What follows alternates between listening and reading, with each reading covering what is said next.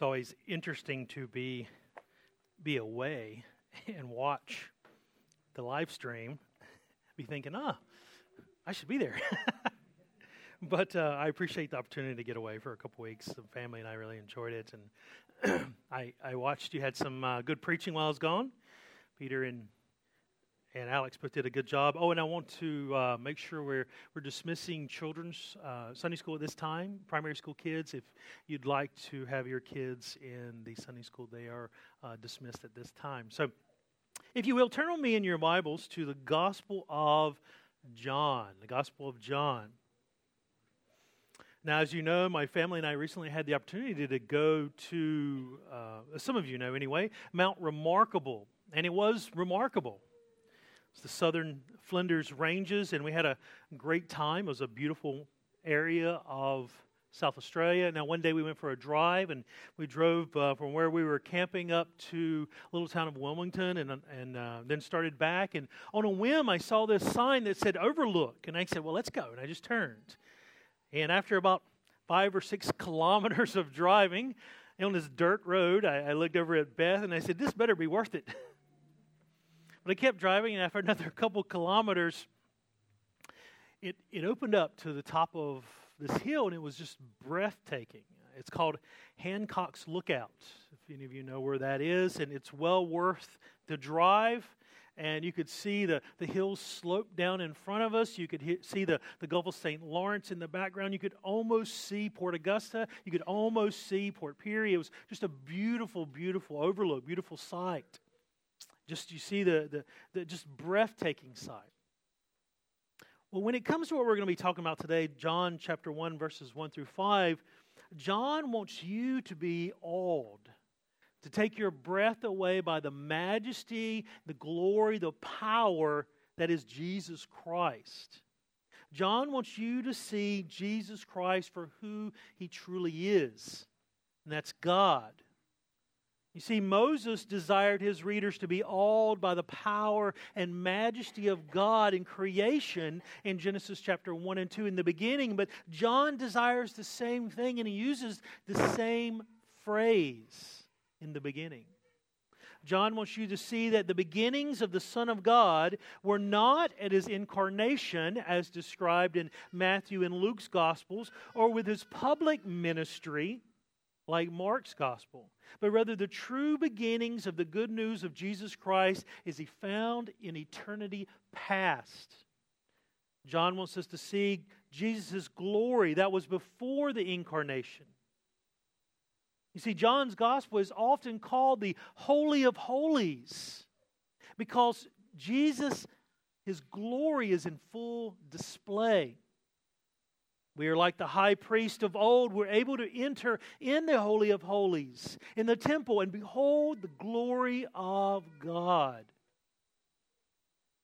See, John is beginning with the heavenly story of Jesus, the supernatural view of Christ, and his aim is to convince the sinner of the true person and nature of Jesus Christ. To have salvation, you must believe in the true Christ. Here on November 1st, the day after Martin Luther began the Protestant Reformation, on October 31st in 1517, we fight the same battle as he. We are still reforming. True biblical faith is by grace alone, through faith alone, in Christ alone, to the glory of God alone. Anything less than this, or anything added to this, is false. It's a lie against the truth. It's anathema. It's a false gospel. You must believe in the true Christ, not the misrepresentation of Christ in our culture, saying that he's a good person. You must not believe in the human tradition about Christ or human philosophy about Christ or any false religion that claims to know Christ. John begins here with the deity of Jesus Christ. So make no mistake, misconceptions about Christ are false. And John wants to make sure that you understand the truth. He lays out Jesus' majesty and his power here at the very beginning of this gospel. The words should be burned into your minds as you constantly remember these words as we go through this gospel. Today we're going to see, really we're going to see one of John's declarations. There's two in verses 1 through 5. We'll get to the second one next week, but the first declaration of Jesus is that Jesus is the eternal Word of God. We're going to see the eternality of the Word, the presence of the Word, and the person of the Word in verses 1 through 2 this morning.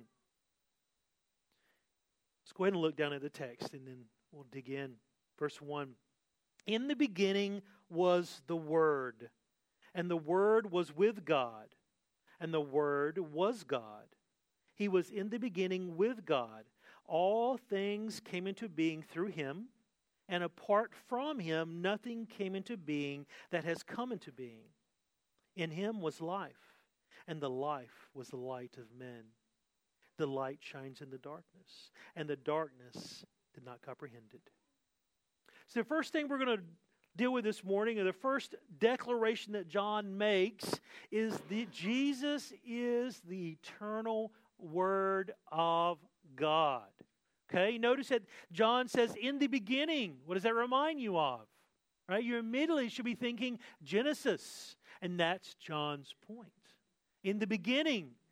Word there in the Greek for beginning is arche. It also can be defined as the origin of all things.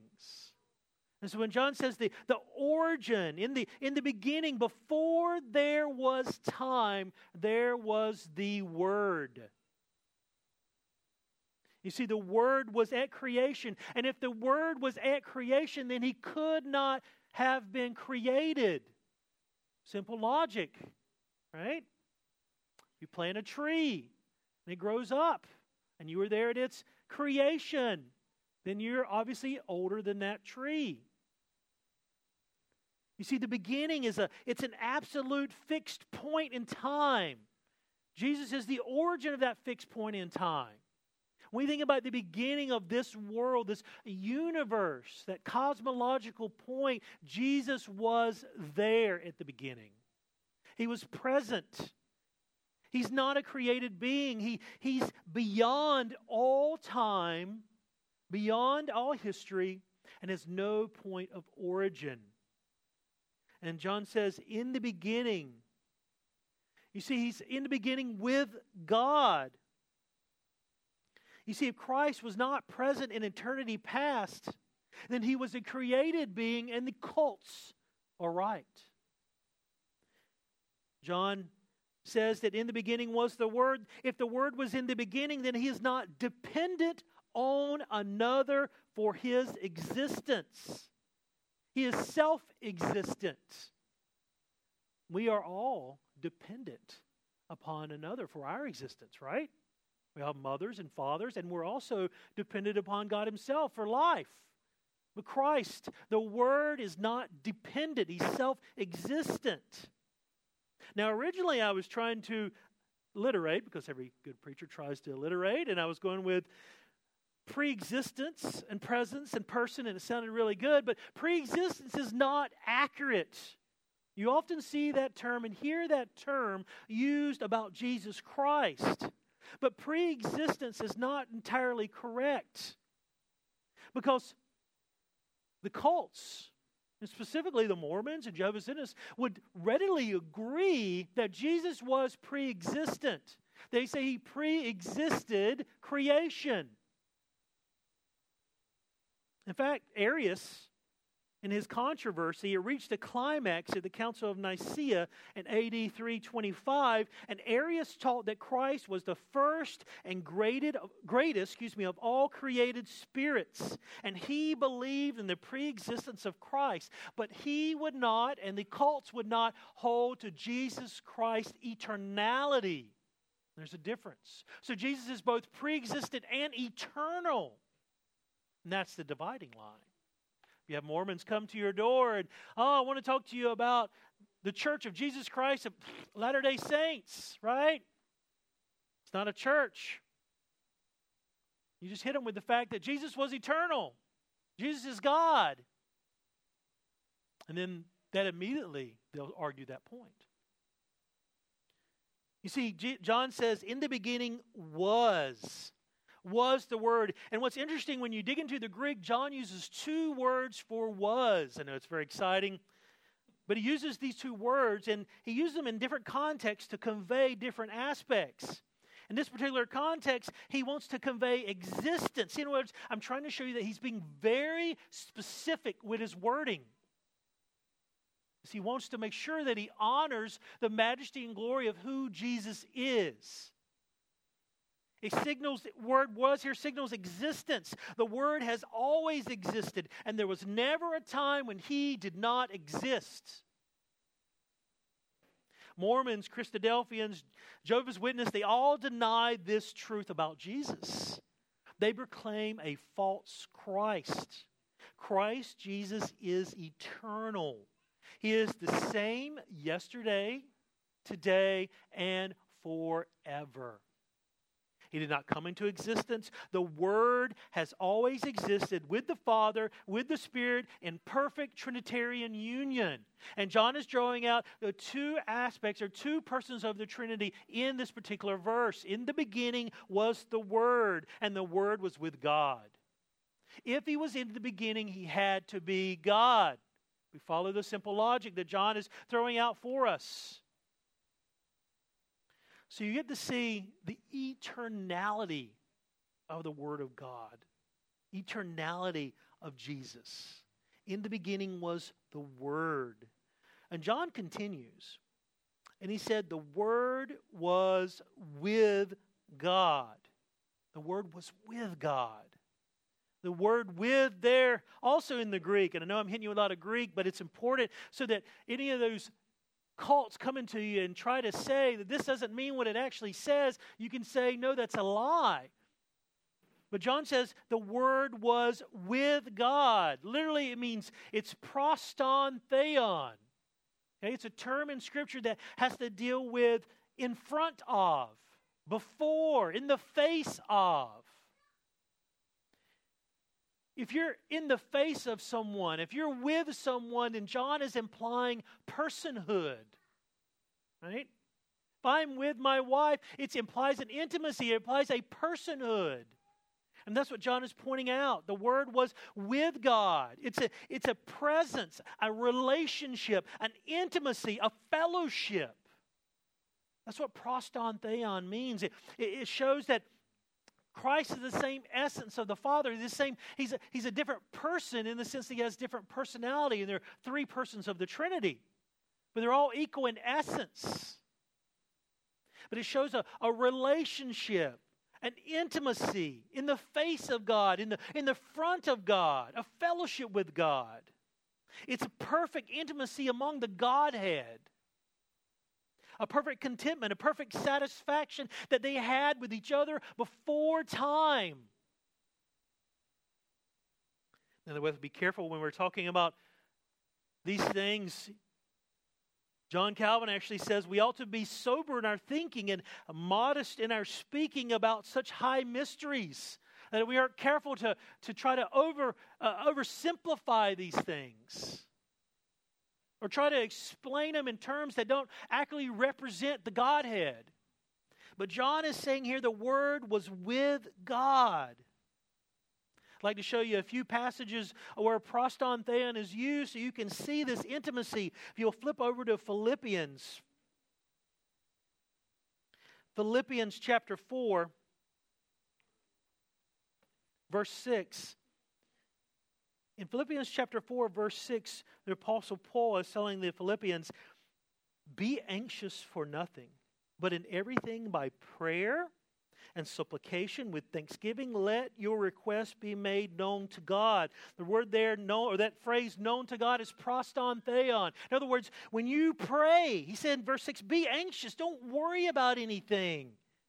Take your worries and your cares to God, by prayer and supplication with thanksgiving. In other words, take it to God and know that you're taking it literally to the face of God. Proston theon.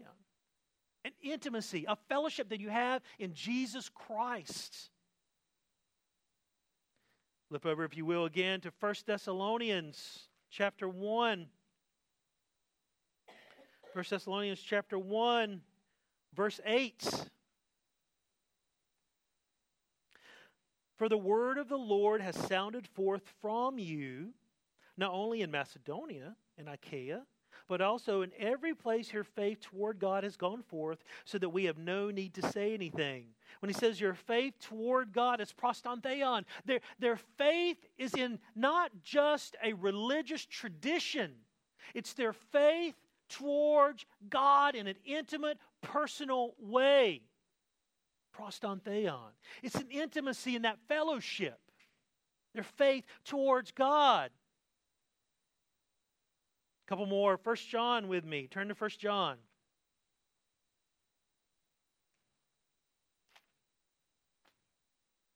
First John chapter 2, verse 1. My little children, I am writing these things to you so that you may not sin. And if anyone sins, we have an advocate with the Father, Jesus Christ the righteous. We have an advocate, proston patio here. Same idea. Instead of proston theon, theon is God with the Father. It's an intimacy. We have an advocate that is before the face of the Father continually. So if you sin and you confess your sins, you have Jesus Christ who is intimately before the Father that says, no, he is righteous, she is righteous through my blood. And then look over in 1 John chapter 1, verse 1. What was from the beginning, see him echoing his gospel, what was from the beginning we have heard, and we have seen with our eyes, and we have looked at, and we have touched with our hands concerning what? Concerning the word of life. And the life was manifested, and we have seen, and we testify, and we proclaim to you the eternal life, which was what? Proston patie, which was with the Father, and is manifested with us. And we have seen, and we have heard, and we proclaim to you also, so that you too may have what? Fellowship with us.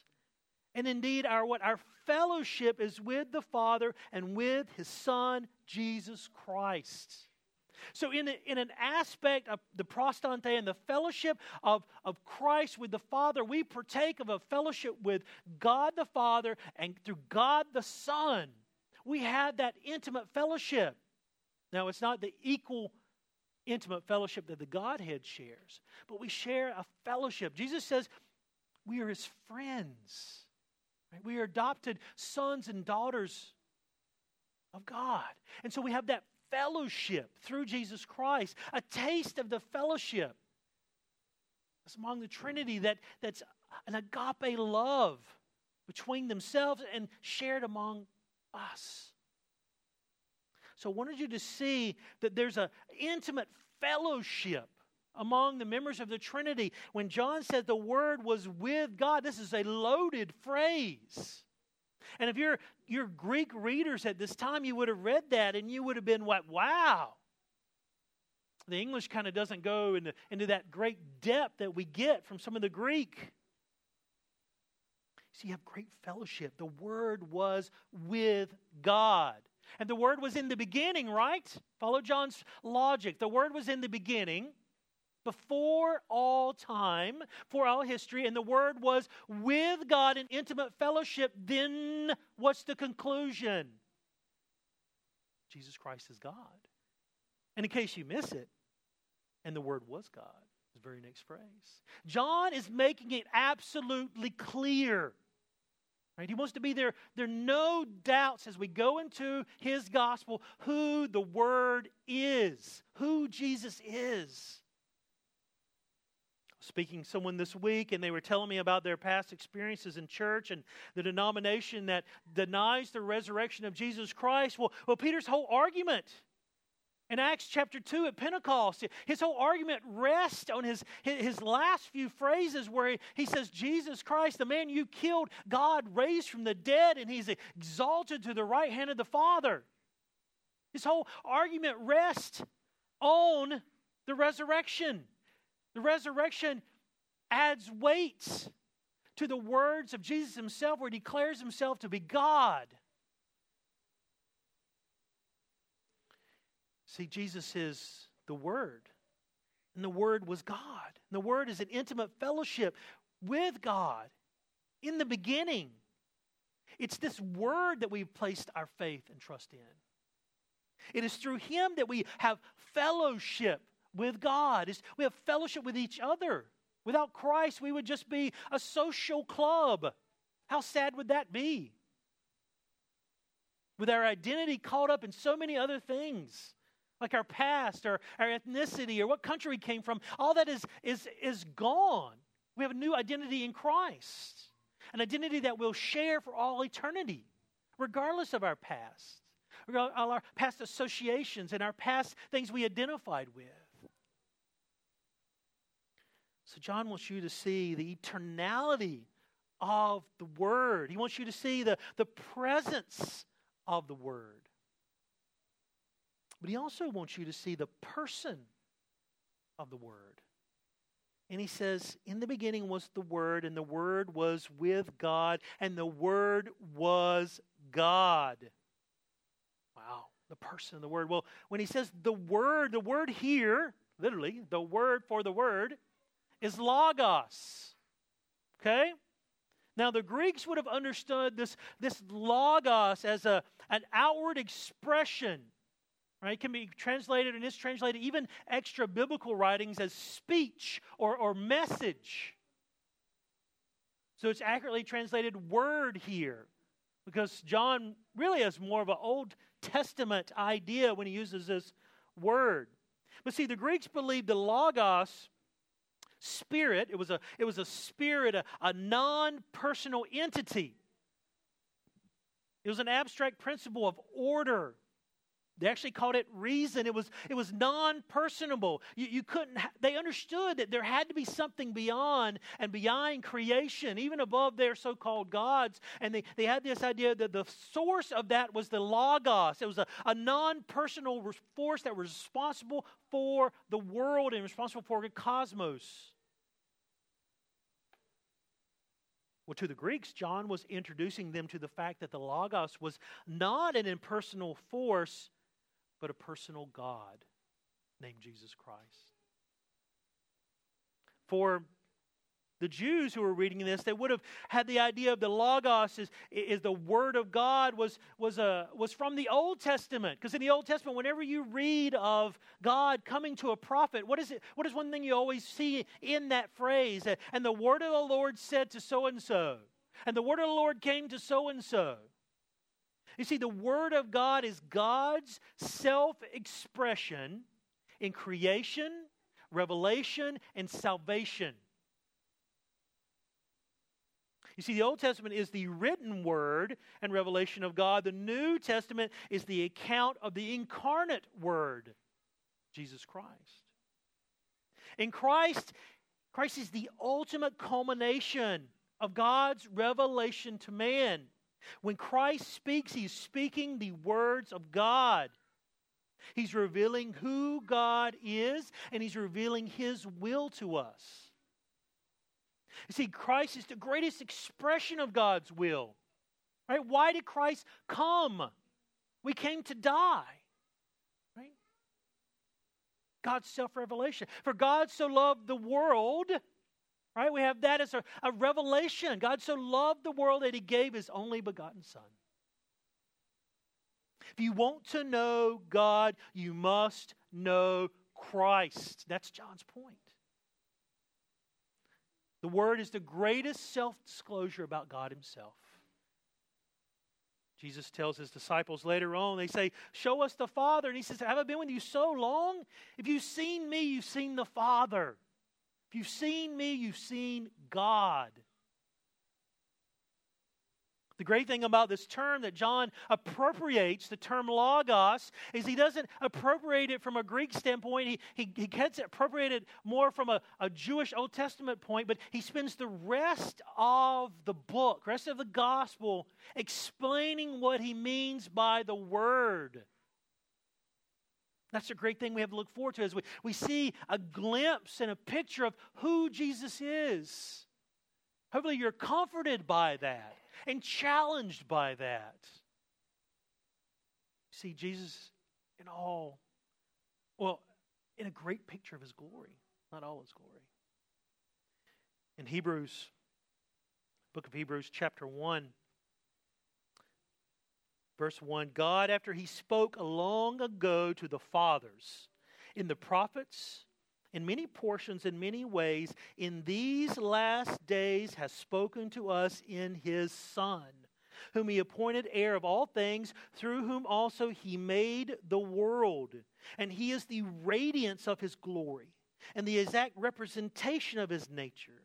And he upholds all things by the word of his power. And when he had made purification of sins, he sat down at the right hand of the Majesty on high. See, God has spoken to us through his Son. He's the Word of God. And if you don't respond to that word, if you don't respond to Jesus Christ, then John chapter 3, 34, for he whom God has sent speaks the words of God, for he gives the Spirit without measure.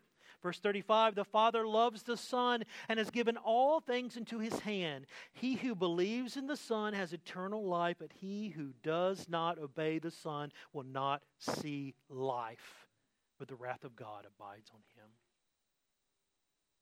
See, Jesus, or John wants us to see the person of the Word.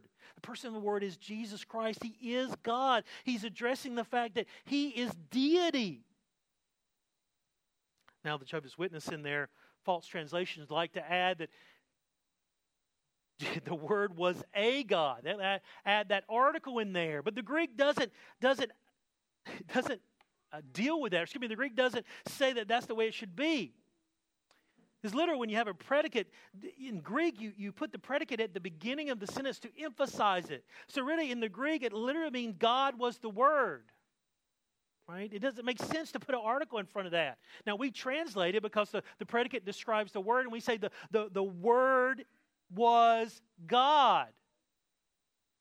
Now, I don't expect you to be Greek scholars when Jehovah's Witnesses want to show up at your door and argue that, but there's plenty of passages throughout the book of John that declare Jesus' deity. Just John chapter 5, verse 18 is the one that just so clear. For this reason, therefore, the Jews were seeking all the more to kill him, because not only was he breaking the Sabbath, but he was also calling God his own Father, making himself equal to God. Why were the Jews trying to kill him? Right? They killed him because they believed he was blasphemous, because he was claiming to be God. Jesus is deity. He's the incarnation. He's the exact representation of his nature.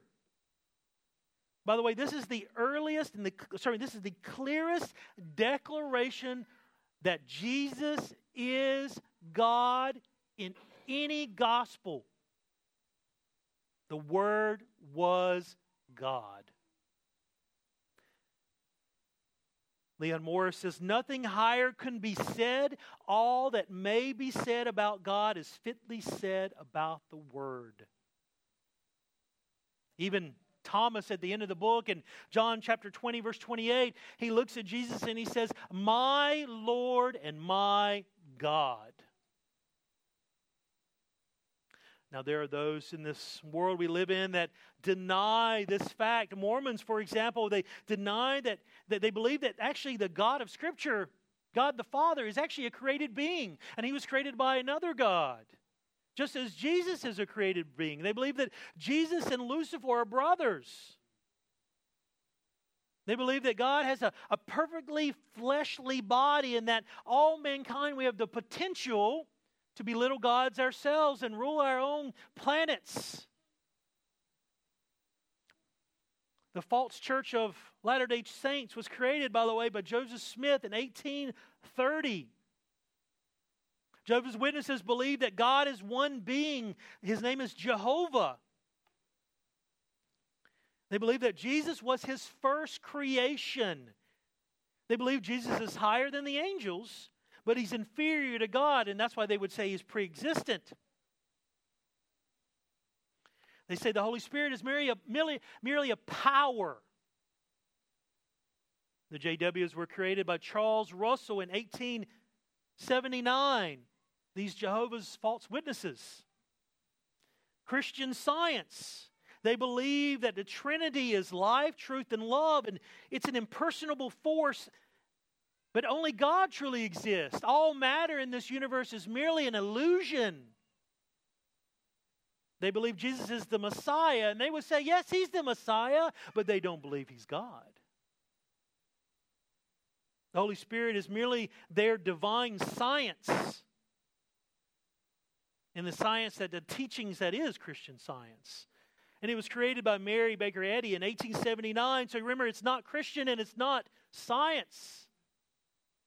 Then you have the Christadelphians, which I've been introduced to here in Australia. I didn't find much of these guys here where I grew up in the States. But Christadelphians, they're modalists. They believe that God is one entity. He's fully human and He's not God. When they speak about Jesus, the Holy Spirit is a power.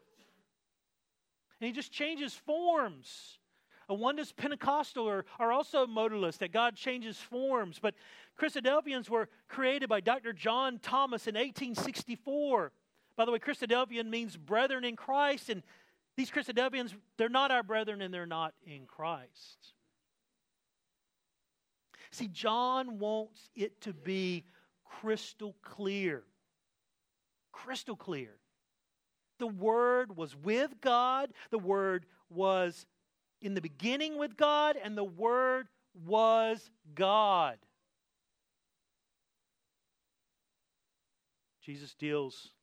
John deals later with Jesus' incarnation, and we'll get to that later on in the prologue here, which is John chapter 1, verses 1 through 18. See, John intends these verses to be the foundation of his gospel. He wants you to read his gospel in light of these words. He wants them to ruminate, meditate on these. He wants them to go over and over in your head. In the beginning was the Word, and the Word was with God, and the Word was God. You see, Christ is eternal. He existed and has existed and did exist before time and history. And He's not a created being. He Himself entered history in the incarnation and took on the name Jesus, name that He will have forever. And He did this for us. The Word was also in the presence of God. You see, there's perfect fellowship within the Godhead as only the Son of God and the Holy Spirit and the Father can enjoy. There's perfect fellowship. He was with Him. It was in His face. There's an intimacy there. But Jesus is also the Logos. He's the Word of God. He's the fullness of God's self-revelation to man. He is the mouthpiece of God. He's revealing God's nature and He reveals God's will. So what's the issue for us? The issue for us is that what? We believe. We believe that He is God. If you believe He's God, then the next question is, if you believe that He's God and you believe He is the perfect representation of God and the perfect revelation of God's will, are you obeying His will? Right? That's the question for us. Do you believe He is who He says He is, and who He's declared to be? And then are you obeying Him? Jesus said, if you love me, you will what? Obey my commandments. My commandments are what? Not burdensome. We have His Word. His Word is God's revealed will to us. You can ignore Him, but you ignore Him at your peril. Because if you are stuck in unbelief, the peril is eternal separation from God and torment in hell. If you ignore His will and you are a believer, God's a Father and we're His children, and do not take lightly the discipline of the Lord.